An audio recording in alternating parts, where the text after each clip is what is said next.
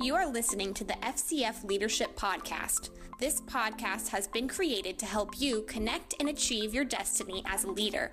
For more information, visit our website at fcf.org. Hey, everybody, this is Cookie Brothers with FCF International, and I am so excited today to have our guest on our podcast, and that is Reverend Blaine Bartel. Reverend. Reverend. I love it. I like to be respectful, Thank you, Cookie.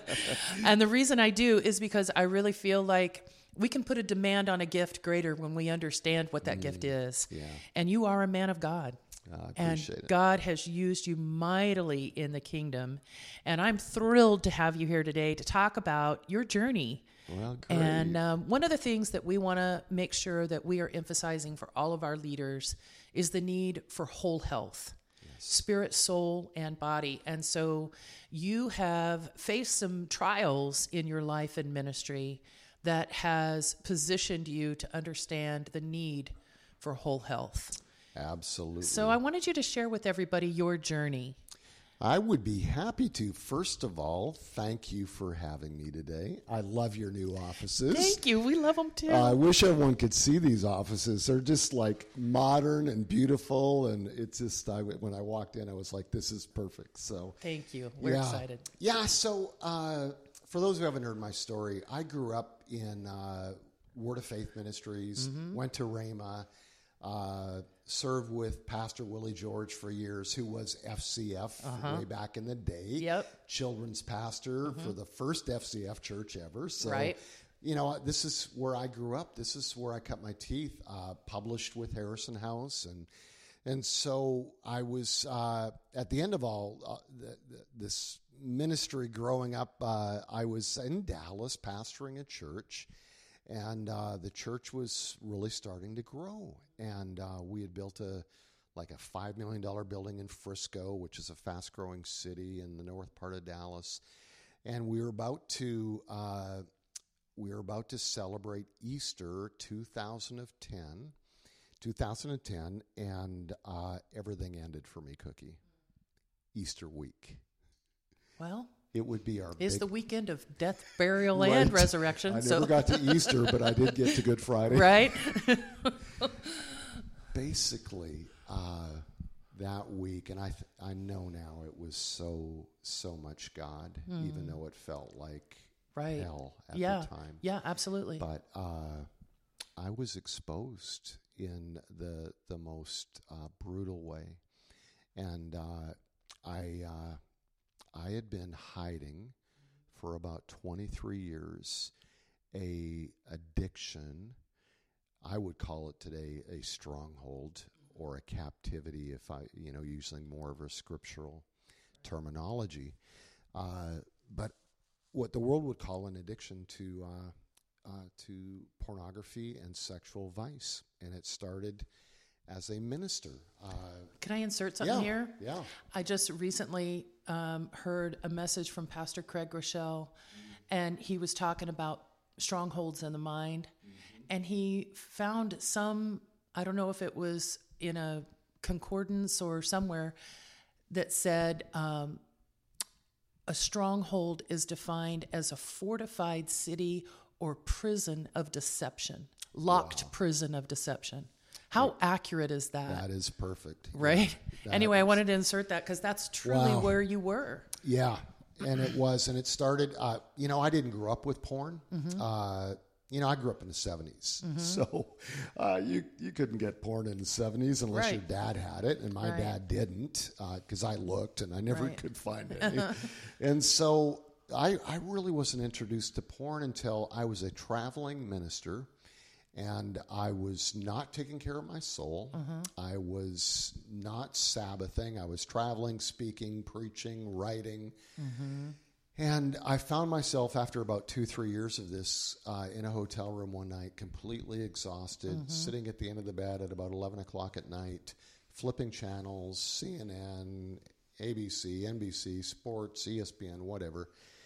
And I just all of a sudden uh, went over to that white box on the top of the television, and I knew what it was. Mm-hmm. And for the first time, I hit that red button, and on mm-hmm. came these adult movies mm-hmm. slash pornography, and I watched for about ten minutes, it just absolutely it just impacted my mind and my soul that fantasy world in such a powerful way. And i just took it all in and i turned it off and two emotions happened as i turned it off. First of all i felt this terrible guilt and shame. Sure. felt like i was going to hell. Felt like i had so just absolutely disappointed god and everybody in the world. But then i felt this this incredible uh, desire to make sure that I didn't get caught because I was never going to do it again. So I ran down to the front desk. I paid for the movie so that my hosts, who were paying for my hotel room, would not find out. Right. And I cried as I went to bed that night. I repented. I prayed, and I told God I'd never do it again. Yeah. And I didn't for six months. And then I found myself in the same place in my soul six months later. Once again, I did it. And then it was not six months, it was three months, and then it was a month, and then it was a few weeks until finally this became just an ongoing, ugly part of my secret life. And nobody knew about it except me.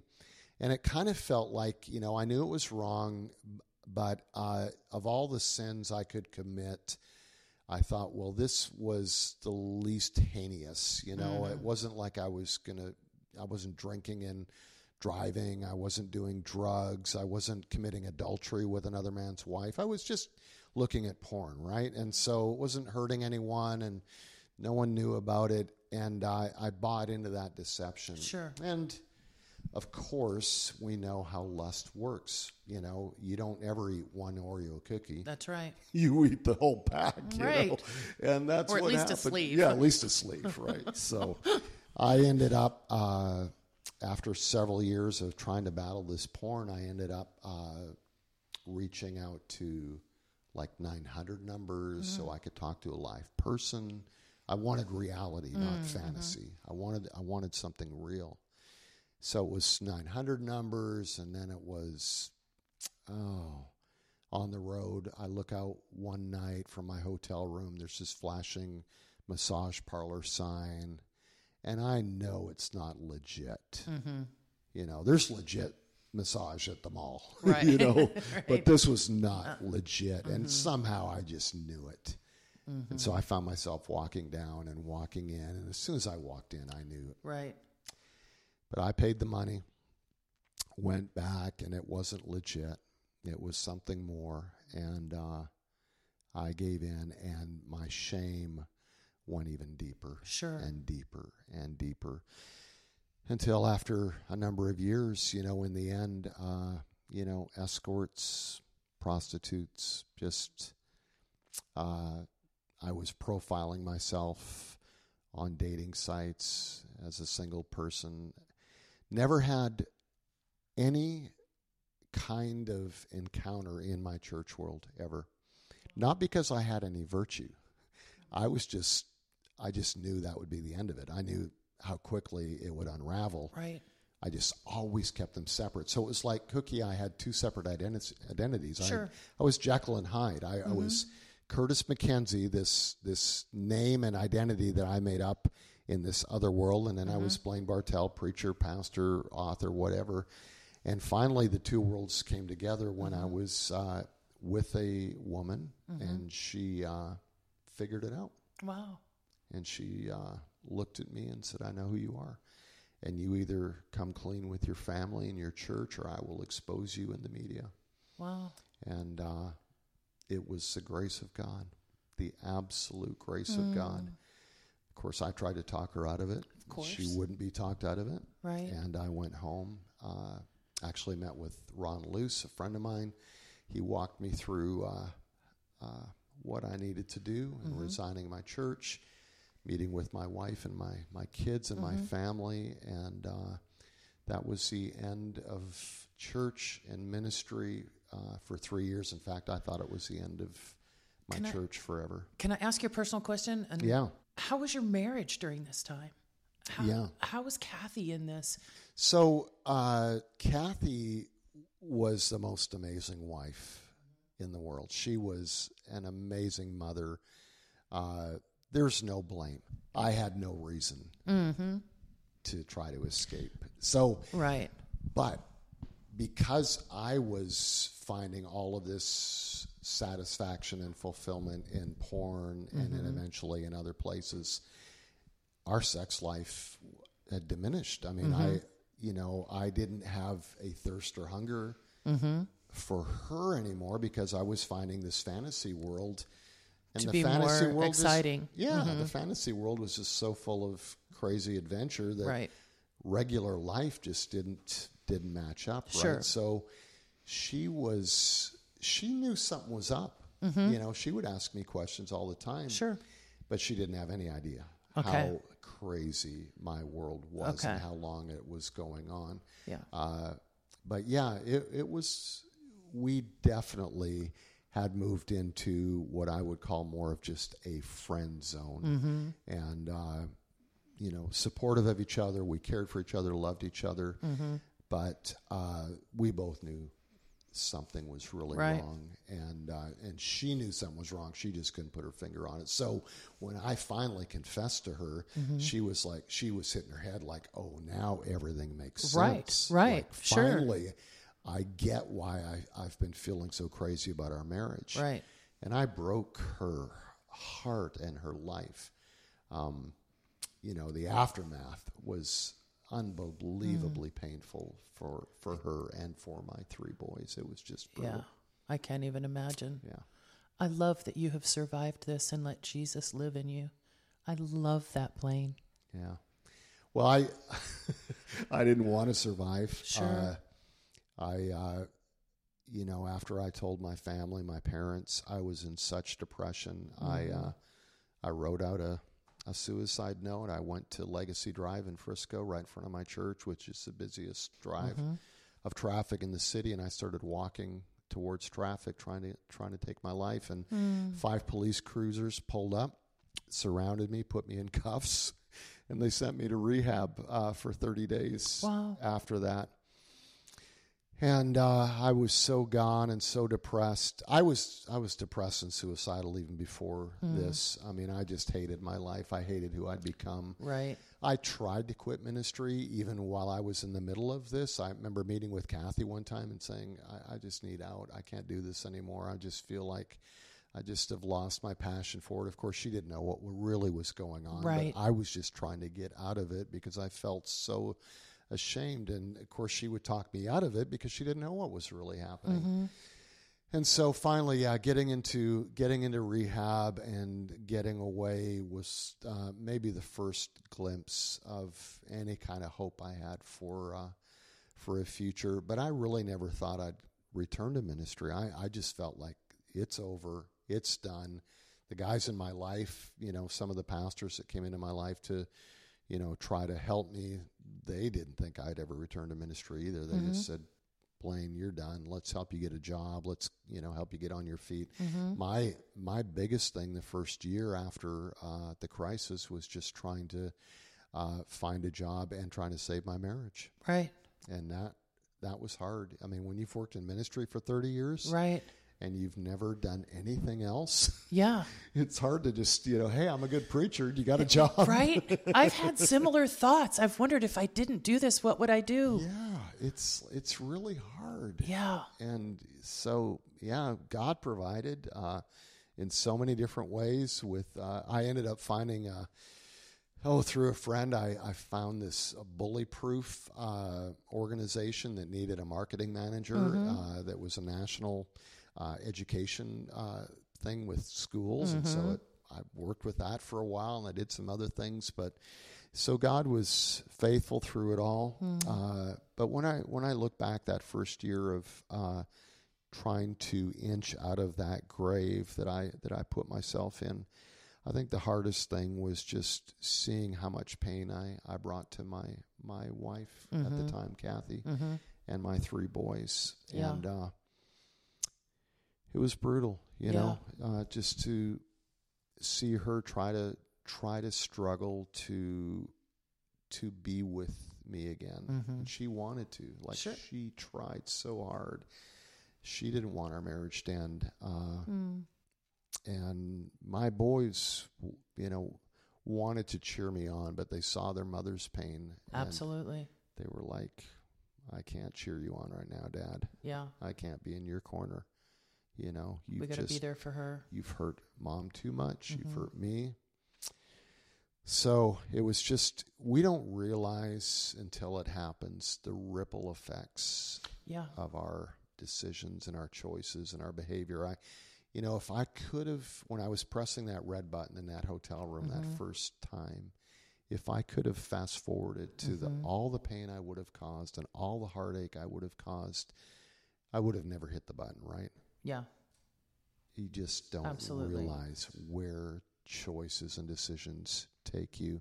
And so, if you're a minister and you're listening today, or you're just somebody happen to be uh, tuning into this podcast, you know, what would I tell my younger self? I would say, take a moment, pause, hit the pause button, and if you're in a crisis, reach out to somebody Yeah. you know just just say hey i'm in a little bit of trouble here. Hmm can can you give me some help? That would have solved everything for me. So, through your rehab and recovery time, what did you learn about yourself that made you be able to look back and say, if I'd had these things in place or um, whatever, put you on that path to begin with? that's a great question. You know i think i think when it comes to addiction obsession things that kind of drive us uh, I, I when i was trying to quit and stop on my own I, I was looking to willpower. If i could just speak the word strong enough if i could pray hard enough if i could fast long enough man i'm gonna i'm gonna beat this. And i never could. Mm-hmm. and what I what I learned in 30 days of addiction recovery and in two years of absolute eh, follow up, like every week mm-hmm. going to my counselor, mm-hmm. which is a really great Christian man, is I learned that there were deeper things inside of me that I wasn't getting fixed. Mm-hmm. So it wasn't just about willpower. It was about what what what are the things inside of Blaine Bartel that are causing all this internal mess and pain and crisis that are causing me to want to medicate, Right. that are causing me to want to reach out for whatever is making me feel good temporarily in the moment. Right. So there were several things. A, I was living in complete exhaustion, Mm-hmm. living in no Sabbath and no no redemptive regenerating hope in my life. I was just work, work, work, work, work. Number two, I I found myself, and this happened from childhood right on up. I found myself finding all of my personal affirmation in achievement. So if I didn't achieve, if I didn't do well, if I if I didn't write the next great book or pastor the next great church or whatever, uh, I couldn't be happy with myself. And so we never always achieve. And so when I would have those moments where I'd feel like a failure or feel like I didn't do as well as I did the last time, all this pain would come internally and I would have to numb it. Like, what do I do? Well, this is how I'd reach out.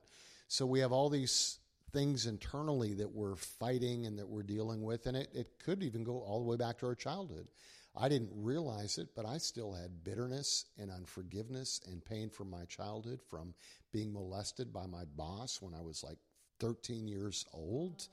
And I'd never forgiven him. I thought about it every single day. It haunted me.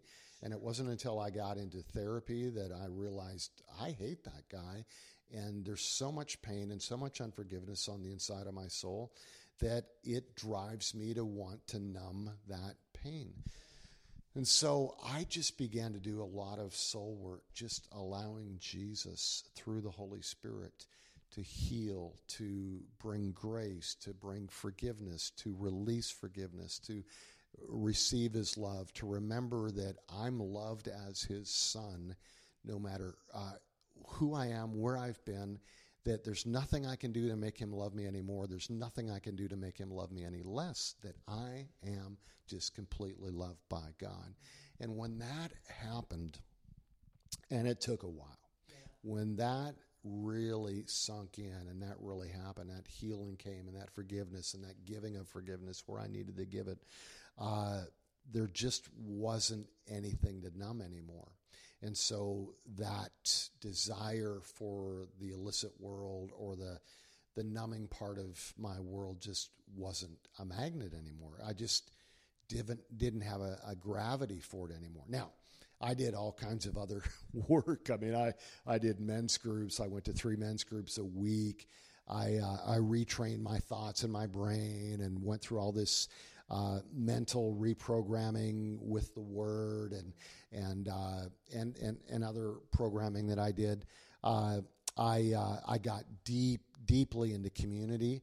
You know, when you're hiding things and you're you get really shallow because mm-hmm. you don't want anyone to get close enough to you to go deep. Right. So I all my relationships were like a, a centimeter deep but a, a mile wide and so I began to go really deep again with with people and live into to community, live into church community. I found a great joy in actually going to church again without having to do anything. Like yeah. I, I could just go and worship and love and be loved and be in community and be in small groups, and uh, so I yeah, it just there, there was just so much healing that. But you know, I, I found I I needed to just have time away from the work of the ministry. And again, I didn't think I'd ever go back to ministry, but as I got healed and got whole and my soul got restored and joy began to come again, and I began to f- find out what it was like to live without addiction, to live without a stronghold, I thought, man, I've never lived this way. This is really fun.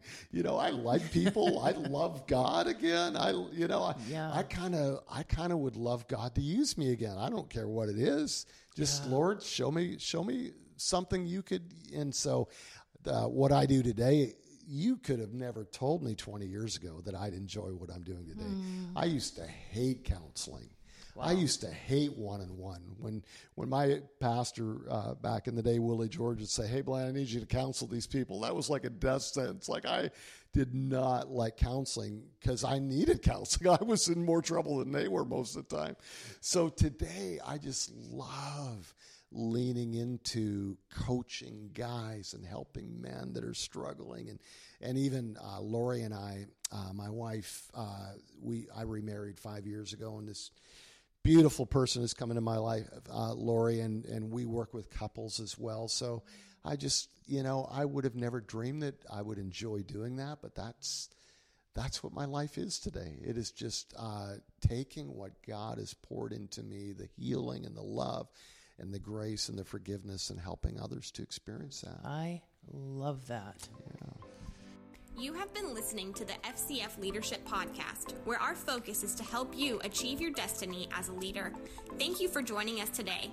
For more information, visit our website at fcf.org.